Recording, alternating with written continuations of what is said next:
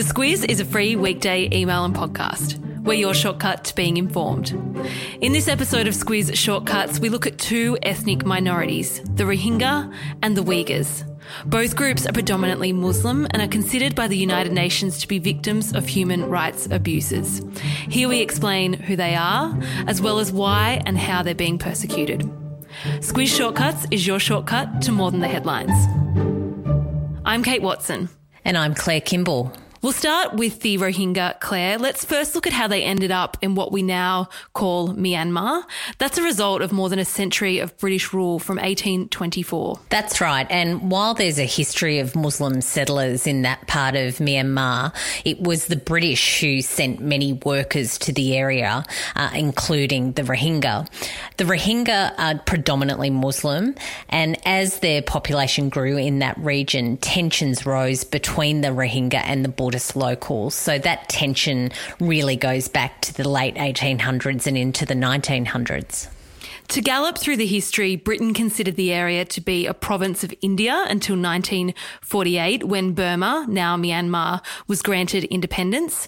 This meant this new nation could define which ethnicities could gain citizenship, and the Rohingya was not one of them. There was an exemption where families that had lived in Myanmar for at least two generations could apply for identity cards. Things changed though after the 1962 military coup, and all citizens were required to obtain national registration cards. The Rohingya, however, were only ever given foreign identity cards, which limited the jobs and the educational opportunities that they could access. And then in 1982, the citizenship law was passed, which went even a step further and ruled anyone who had come to Myanmar during British colonial rule to be illegal immigrants, one of which was the Rohingya. Yeah, the Rohingya were denied citizenship, which has effectively rendered them stateless. This is something that persists to this day, with the Myanmar government refusing to even officially recognise them as an ethnic minority. So, if they were deemed stateless, where were they able to live and in what numbers? The majority of them were living in what's called Rakhine State. If you look at the Bay of Bengal, you've got India on the left hand side of it, you've got Thailand on the right, and then you've got Bangladesh and Myanmar. So, that west border right onto the to the bay is where the Rakhine state is. Uh, they numbered around one million at the start of 2017. 2017, an important year. Many fled Rakhine state and crossed the border to Bangladesh.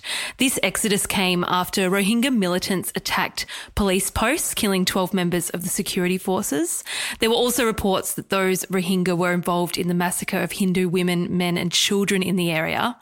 To these attacks, the Myanmar military responded in a big way, Claire. What the Myanmar military is accused of doing in the United Nations eyes, anyway, basically amounts to genocide. Uh, we're talking about actions such as razing villages, uh, rapes of men and women, and gang rapes, uh, torture, forced displacement. And whilst the numbers can't be verified and they're much disputed, the United Nations has said that they believe that at least a thousand, if not more, were killed.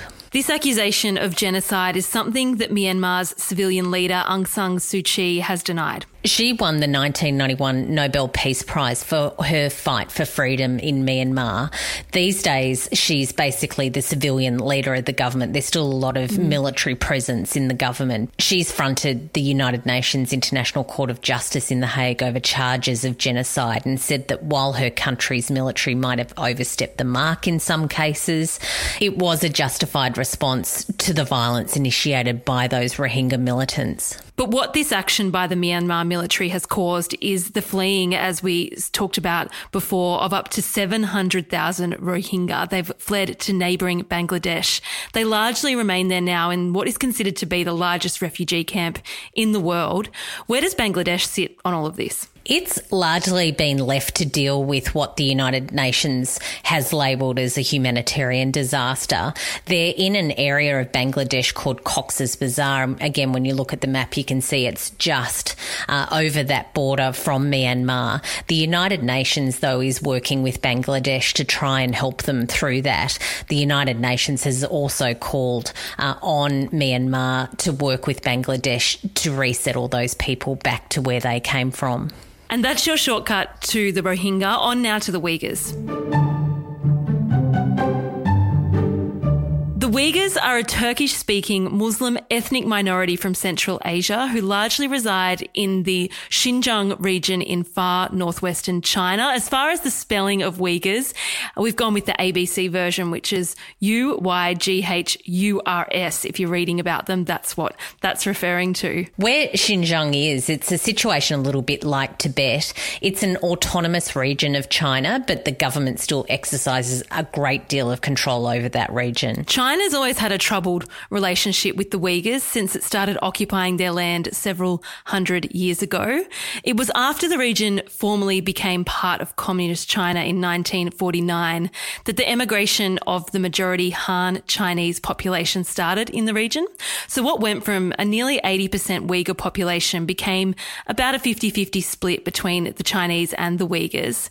It's this changing demographic, Claire, that's led to rising ethnic as well as economic tension tensions. And then the September 11 attacks also spurred on anti Islam sentiment in China. So it seems that the groundwork for the crackdown on Xinjiang's Uyghur population was laid over the past decade after a spate of violence and increasingly large attacks by Uyghur militants seeking autonomy from China. It was in response to these attacks that leaked documents from the Communist Party revealed that President Xi Jinping, the president of China, ordered an all out war against terrorism, infiltration, and separatism. The Chinese government began implementing a number of policies which curb religious freedom. They increased surveillance in the region and even banned some Muslim names for babies, uh, as well as the wearing of long beards and, and those religious veils. Uh, a number of Uyghur religious sites, including mosques, uh, also schools, were destroyed uh, or they were changed significantly to resemble a more sort of Chinese architecture. As part of this big crackdown, you mentioned mentioned their surveillance measures, Uyghurs across the Xinjiang region are forced to show ID wherever they go. They have to hand over their phones to be checked. And facial recognition technology is said to be able to track their every move. Quite sophisticated. Yeah, also talking about things like face and fingerprint databases. They're used in Xinjiang. Uh, also, reports of those sorts of technologies now being used in other parts of China, but it was really on the Uyghurs that that technology was developed. And as part of this crackdown, also the government began operating detention camps where Uyghurs would be sent to become effectively indoctrinated. Yeah, re educated is the official term. Right. Uh, there are accounts of Uyghurs being forced to renounce Islam, uh, also their language, and profess support for the communist Chinese government. Over time, these small camps have evolved into a really large scale system of prison like concentration camps. They're now spread across that region. Uh, reports say that more than a million Uyghurs are thought to have been detained since 2016. On the other hand, China argues these camps are vocational education and training centres where Uyghurs willingly attend classes. You can look at some Chinese propaganda videos that show people inside the camps talking about how they're learning of better ways to live and rejecting their extremist tendencies.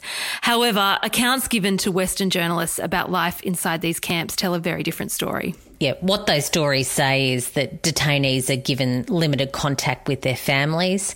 There are reports of widespread physical and verbal abuse as well as torture, as well as adults. About half a million Uyghur children are thought to have been separated from their parents uh, and detained in the camps. Other detainees are sent to work in nearby factories in the region where they're either paid very little or sometimes not at all. It's effectively a forced labour situation. So, as the world has learnt about what is happening to the Uyghurs, many human rights groups, as well as a number of journalists and international Uyghur groups, say the actions by the Chinese government amount to ethnic cleansing, forced assimilation, brainwashing, and possibly even genocide. So, how has or how is the world responding? Yeah, it's a tricky one for the world because it's China, which is a massive power and a trading partner around the world. So, diplomatically, it's very tricky. The United States, for example, has been really quiet on the matter. Australia was a signatory to a letter to the United Nations Human Rights Council in 2019 condemning China's treatment of the Uyghurs, uh, but there's been very little movement towards any sort of substantial action or sanctions against China on their treatment of the Uyghur people. And that's your shortcut to the Chinese Uyghurs. On to our recommendations. My recommendation on this one relates to the Uyghurs. It's a Four Corners documentary from July last year, Claire, and in it are interviews with Australians who have family members who have been detained in these camps. It's heartbreaking and it also shows the level of sophistication of China's surveillance operations. I have our very own Cate Blanchett addressing the United Nations Security Council on the Rohingya crisis. She's a United Nations Goodwill Ambassador and she travelled to the refugee camp to talk to those affected about what's happened to them. And if international affairs is your kind of thing, we have a few other shortcuts that you should check out. One on West Papua and the unrest being seen there. Another on 1MDB, a corruption scandal revolving around that fund that was set up by the former Malaysian Prime Minister.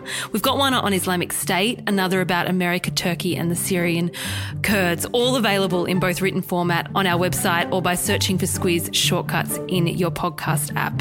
Thanks for listening to this episode of Squiz Shortcuts. Until next time.